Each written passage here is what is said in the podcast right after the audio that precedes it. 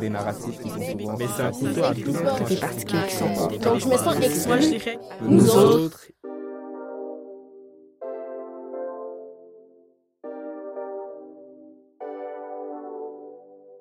Comme dans plusieurs pays occidentaux aux populations diversifiées, l'identité occupe un bel espace dans les débats sociétaux au Québec. C'est un sujet omniprésent et en même temps résolument tabou. Quand on se déchire sur la question de nos valeurs comme nation, quand on peine à reconnaître du bout des lèvres le génocide autochtone, quand on s'offusque d'être associé aux colonisateurs parce qu'on aime mieux s'identifier comme colonisé, quand on utilise un nous qui exclut ceux et celles qui ne nous ressemblent pas, quand on est frileux et frileuse de voir notre chez nous se transformer, c'est de notre identité dont on parle. Omniprésente donc dans nos enjeux sociaux, elle n'en demeure pas moins floue et insaisissable. Elle est sujet de division et de malaise. Pour éviter l'inconfort, on se détourne, et on ne cherche pas à créer un réel dialogue autour de cette question épineuse. D'autres n'ont pas le choix, car cette question identitaire les suit, qu'elle ou il le veuille ou non. Dans cet épisode, on part à la rencontre de Gaël, je sens que je peux pleinement me décrire comme québécois. Je me suis jamais laissé questionner sur ma contribution à la société. Et de Jenny. Quand on est une personne racisée ici au Québec, c'est facile d'être défini, d'être catégorisé non par euh, ta personnalité, mais beaucoup plus par ce à quoi tu ressembles. deux jeunes Québécoises et Québécois issus de l'immigration. Avec elle et lui, on parle de biculturalité, des façons d'affirmer son identité québécoise et des obstacles qui, parfois, nous amènent à douter de cette identité et nous empêchent de la revendiquer pleinement. Je suis Ornella du collectif Nour et vous écoutez Nous autres. Une série produite en collaboration avec des membres de la démarche jeunesse sur le vivre ensemble de l'INM. Au regard des autres, je me fais définir tout d'abord par euh, mon apparence. Même si moi, je me définis quand même comme Canadien et comme Québécois, j'ai toujours à justifier que je le suis en fait. Et on me demande quand même de d'expliquer tout le temps mes origines, alors qu'on contribue de manière équitable à la société et de manière positive à la société québécoise. Est-ce que je peux dire que euh, je me sens québécois comme dans toutes les définitions du mot québécois? Pas nécessairement, mais je pense que ça aussi c'est correct. Être québécois ou non, c'est pas vraiment pour moi nécessairement une question de contribution, parce qu'en termes de contribution, tout le monde donne sa part égale. Pour moi, c'est quelque chose de très émotionnel, irrationnel. Si on rentre dans est-ce que je me j'ai l'impression que j'appartiens à ce, ce territoire ou est-ce que j'ai l'impression d'être pleinement accepté ou euh, faisant pleinement partie d'un groupe euh, qui est très lié entre euh, en lui-même. Mais dans ce cas-là, genre ma, réponse serait un peu plus floue parce que j'ai pas nécessairement toujours cette impression-là. Euh, quand j'étais plus jeune, je disais très fièrement que j'étais québécoise. Avec le temps, quand, j'ai l'impression qu'avec mes études, avec ma propre curiosité qui se développe et qui, cherche à trouver des réponses par moi-même, euh, de plus en plus j'ai l'impression qu'il y, a- une distance qui, qui s'allonge entre, euh, entre moi et peut-être cette étiquette de québécoise. Je m'identifie comme une enfant de troisième culture, ce qui veut dire que j'ai été éduquée dans une culture autre que celle de mes parents. Cette identité au croisement de plusieurs cultures peut être difficile à cerner pour les autres, et pour nous-mêmes, je l'avoue. Cette particularité complexifie parfois la définition de notre identité. On ressent la pression de revendiquer une identité plus que l'autre, ou même de prouver notre allégeance. Notre couleur de peau ou notre accent sont autant de prétextes pour questionner notre appartenance à la société québécoise. Pour quelqu'un qui s'identifie comme québécois, c'est assez insultant. Et ça peut ramener à la surface toute la confusion qui parfois accompagne le processus complexe de définition identitaire. ce qui nous frustre, c'est une frustration qui est vraiment présente, c'est justement que qu'on a des doutes quand on répond à cette question, alors que pour plusieurs, c'est pas une question qui va provoquer des doutes. Et c'est et c'est cette réalisation même qui, qui nous met dans une position un peu plus inconfortable. Moi, personnellement, je vais te dire, ça me rend triste parce que euh, c'est pas quelque chose qu'on a choisi. On n'a pas choisi d'être confus dans notre rapport avec euh, notre identité québécoise. Avec le temps qui passe, moi aussi, j'ai commencé à prendre, une, distance avec mon identité québécoise comme toi. Et c'est pas un choix personnel, c'est vraiment suite à du rejet et des injustices. Être rejeté, exclu, ça a des conséquences très réelles. En plus d'avoir un impact sur l'estime de soi, l'exclusion sociale que vivent certaines personnes racisées ou autochtones influence négativement les opportunités auxquelles elles ont accès. Pour en minimiser les impacts négatifs sur notre vie sociale, amoureuse et professionnelle, on finit par comprendre ce qu'on doit faire, modifier ou cacher, pour être accepté, pour se fondre dans la masse. Consciemment ou non, on a tendance à faire tout notre possible pour écarter tout doute sur notre légitimité d'être, de prendre parole, de travailler et de contribuer dans un monde majoritairement blanc où l'on est en minorité. De mon côté, j'ai certaines stratégies que c'est moi qui réalise hum, plus tard que c'est des stratégies.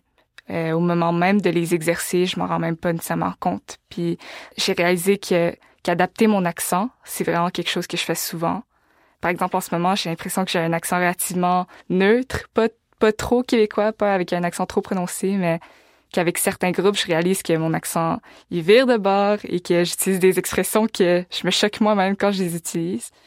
Euh, et que des fois, je me pose la question si je le fais justement pour ressembler un peu plus à ce groupe. C'est parce que c'est une stratégie d'imitation qui c'est pas quelque chose qu'on m'a imposé, mais que c'est quelque chose que moi, quand je le fais, j'ai l'impression que je suis plus confortable dans un groupe, ou j'ai l'impression de, de plus appartenir à un certain groupe.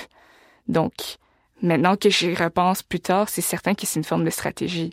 Euh, mais stratégie aussi, c'est un, un drôle de terme parce qu'on dirait que c'est tout planifié, manigancé, etc. Mais j'ai l'impression que stratégie, c'est, c'est plus, est-ce que, est-ce que nous, dans le fond, on, on adopte des choses qui, qui sont pas complètement naturelles, qui, qui, qui vraiment, c'est, une adaptation, dans le fond, qu'on fait, mais qu'on réalise pas, puis c'est quelque chose de progressif et quelque chose de subtil aussi. Moi, ce que je dirais sur les stratégies pour se fondre dans la majorité, c'est que jusqu'à un certain point, c'est comme un instinct de survie, finalement.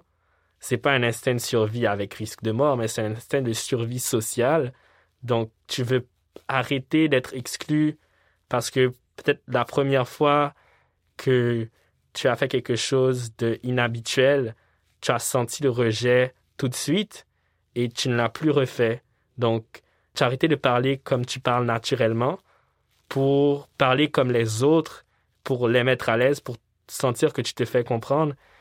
Le fait de mettre en place des stratégies pour se sentir incluse et comprise fait qu'on est quasiment toujours tiraillé entre deux mondes, celui de notre communauté d'origine et celui de la majorité blanche que l'on cherche à mettre à l'aise.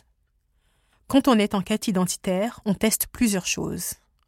On se rend compte que quand on flirte avec une identité plus blanche ou quand on adopte des codes de la majorité blanche, on est mieux accepté par celle-ci. Si je dois dire, ma relation avec la majorité blanche, elle est paradoxale et hypocrite, très honnêtement, dans le sens où, en tant que personne métissée, euh, j'ai l'impression d'être euh, une balle de ping-pong où finalement, ils vont toujours me rappeler que je suis trop noir pour être blanc, mais ils vont quand même avoir un certain degré de colorisme où tu as une, euh, un traitement préférentiel en fait pour les personnes racisées, mais qui sont plus claires ou du moins qui ont des, des traits qui s'apparentent plus à, enfin, aux personnes blanches. Quand ça les arrange, ils vont me rappeler que on est proche génétiquement. Mais quand ça leur déplaît, ils vont me rappeler que je suis pas comme eux. Pour moi, c'est des affaires comme le fait que on va pas nécessairement m'écouter si je vais parler d'expériences racistes parce qu'ils vont me dire que je suis pas assez noir pour parler au nom de la communauté, mais on va être fier d'accomplissements que je vais réaliser en disant que je suis apparenté à leur communauté. Et c'est tellement pervers que ça va rentrer dans mon image corporelle. En fait, ça va être euh, des compliments qui ne sont pas vraiment des compliments, en fait, où on va me dire que j'ai pas l'air trop noir, je suis beau parce que je suis pas comme les autres noirs, que je suis pas trop foncé. Malheureusement, beaucoup de personnes racisées pourraient vous confirmer que les traits les plus complimentés sont ceux qui marquent une similarité avec les traits dits occidentaux. Très fréquemment, les dépliants, publicités et autres outils de communication qui souhaitent transmettre une image moderne s'assurent de représenter des personnes aux origines ambiguës. Bien souvent, les personnes racisées qui sont claires de peau sont les plus favorisées dans ce contexte. C'est ce qu'on appelle le colorisme. Le colorisme, ça consiste à hiérarchiser les personnes racisées selon la mélanisation de leur peau. En gros, plus on est clair de peau, plus on a de chances d'être privilégié. Quand les gens me complimentent en me disant que j'ai pas l'air chinoise, c'est quelque chose qui m'arrive à chaque année, tout le temps. Euh, puis c'est vraiment étrange parce que cette année même, euh, quelqu'un m'a dit Ah, euh, tu viens d'où? T'es vraiment jolie, t'as des gros yeux. donc je pensais que t'étais coréenne. Ou Ah, je pensais que t'étais mixte, peut-être. Et, et genre, a priori, je leur avais dit que j'étais chinoise. Et ça, c'est la réaction qu'ils m'ont donnée en retour. Et moi, j'ai dû le prendre comme un compliment parce que c'était ça leur intention, n'est-ce pas? Mais, mais c'est vraiment étrange qu'on qu'on m'écarte de mes origines pour me complimenter. Mais si on parle de relations justement avec la majorité blanche, tantôt tu parlais de colorisme, moi mon, moi mon plus grand souci dans le fond, c'est que j'ai peur qu'on me prenne tout le temps pour un token. J'ai l'impression que quand on m'inclut dans, dans cette image désirable du Québec multicolore, quand on a besoin de moi dans un euh, dans une petite annonce euh, de l'école, une petite publicité de l'école ou dans un petit projet euh, qui, qui veut montrer la diversité. J'ai souvent été la personne qui a été appelée pour faire ça. Euh, et je le fais fièrement parce que j'ai l'impression que j'ai d'autres compétences qui qui m'ont qui m'ont peut-être guidée vers vers ces opportunités, mais des fois je me demande si c'est pas parce que j'ajoute une couleur de plus à cette grosse peinture, à cette grosse muraille, et c'est peut-être ça que les gens veulent. Puis j'ai pas envie de devenir un token, j'ai pas envie de devenir j'ai pas envie d'être considéré pour être considéré. Des fois, c'est carrément flagrant parce que, encore une fois, moi, là où le coloriste va jouer, ça va être que ils veulent de noir, mais ils veulent pas de noir qui est trop noir, tu vois. À chaque fois que, que nous, en tant qu'individus ou personnes racisées, on s'implique dans des projets, on a toujours euh, ce petit risque, ce potentiel que euh, y ait des, des nuances, justement, de tokenisme derrière ou de colorisme derrière, mais mais il faut savoir qu'à chaque fois qu'on qu'on entame cette démarche, qu'on fait un pas vers l'avant, veut, veut pas, on, on, agrandit la représentation de personnes qui sont similaires à nous, qui sont, qui devraient, eux, se sentir appartenir à cette culture au lieu dans lequel ils vivent. Et donc, j'espère que dans tous les cas, qu'on arrive au moins à contribuer à cette cause-là, euh, tout en sachant que on devrait mettre nos limites et on devrait reconnaître quand nous-mêmes on s'exprime qu'on s'exprime pas d'une manière stéréotypée et qu'on nous-mêmes on se réduise pas comme un stéréotype pour euh, remplir une image, par exemple. Si on, on, si on fait cette promotion d'un Québec coloré, d'un Québec multicolore, d'un Québec mosaïque, ben c'est ce Québec-là qu'on aura, qu'on doit apprendre aux enfants, qu'on doit enseigner aux enfants. L'histoire du Québec, ça a aussi été l'histoire de, des vagues d'immigration, de, personnes qui viennent de tous les continents du monde des, personnes qui viennent des continents africains, qui viennent du continent asiatique, européen aussi. C'est toutes des choses qu'on devrait présenter en module et pas seulement dans les annexes et pas seulement dans les, dans les petites cases à côté euh, comme, comme des petits savoirs additionnels. C'est quelque chose qui devrait être au cœur de l'apprentissage des jeunes d'ici. Puis au niveau des médias aussi, c'est la représentation qui doit se faire dans les émissions pour les plus petits aussi, dans les dessins, dans les dessins animés, dans dans, toute la culture qu'une qu'une personne jeune va absorber. S'intégrer, c'est une chose tellement plus difficile qu'intégrer autrui.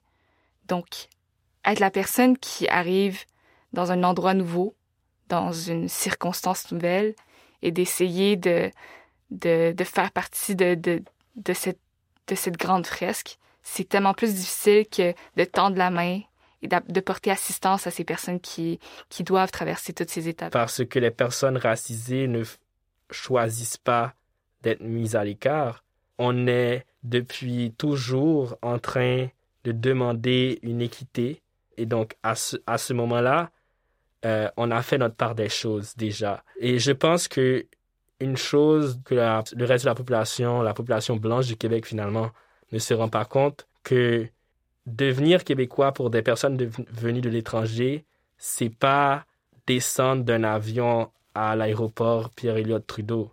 Donc, est-ce que tu as envie de demander en plus de ça à cette, personne-là de faire quelque chose de plus? Moi, je me demande, c'est c'est à quel moment qu'on arrête d'en demander aux personnes qui immigrent ici? Vous l'avez entendu. Il est parfois difficile de se définir comme québécois ou québécoise quand on est membre d'un groupe minorisé. Ce flottement identitaire, tantôt choisi, tantôt subi, peut être déstabilisant et lourd, mais aussi source de richesse et de perspective. Le problème est que souvent, cette confusion et cette biculturalité se butent à l'incompréhension ou à la méfiance de la majorité blanche. On nous demande de choisir entre nos différentes appartenances, d'être plus comme ceci ou moins comme cela. Ce que Jenny, Gaël et tous les autres jeunes aux identités plurielles qui peuplent de plus en plus le Québec revendiquent est pourtant simple. La liberté d'autodétermination identitaire, l'acceptation et le droit d'être une personne avant tout, au-delà de notre identité raciale, quelle qu'elle soit. Merci à Gaël Stephenson Chancy et Jenny Wang pour leur partage et leur réflexion. Vous avez écouté Nous autres, une mini-série produite par l'INM. À la réalisation, à la recherche et à la scénarisation, le collectif Nour. Conseillère à la narration, Élise Daniel. Au montage, Vanessa Compère. Au mixage, Parker Ma. Prise de son, Thierry Gauthier. Musique, Guillaume Hubermont.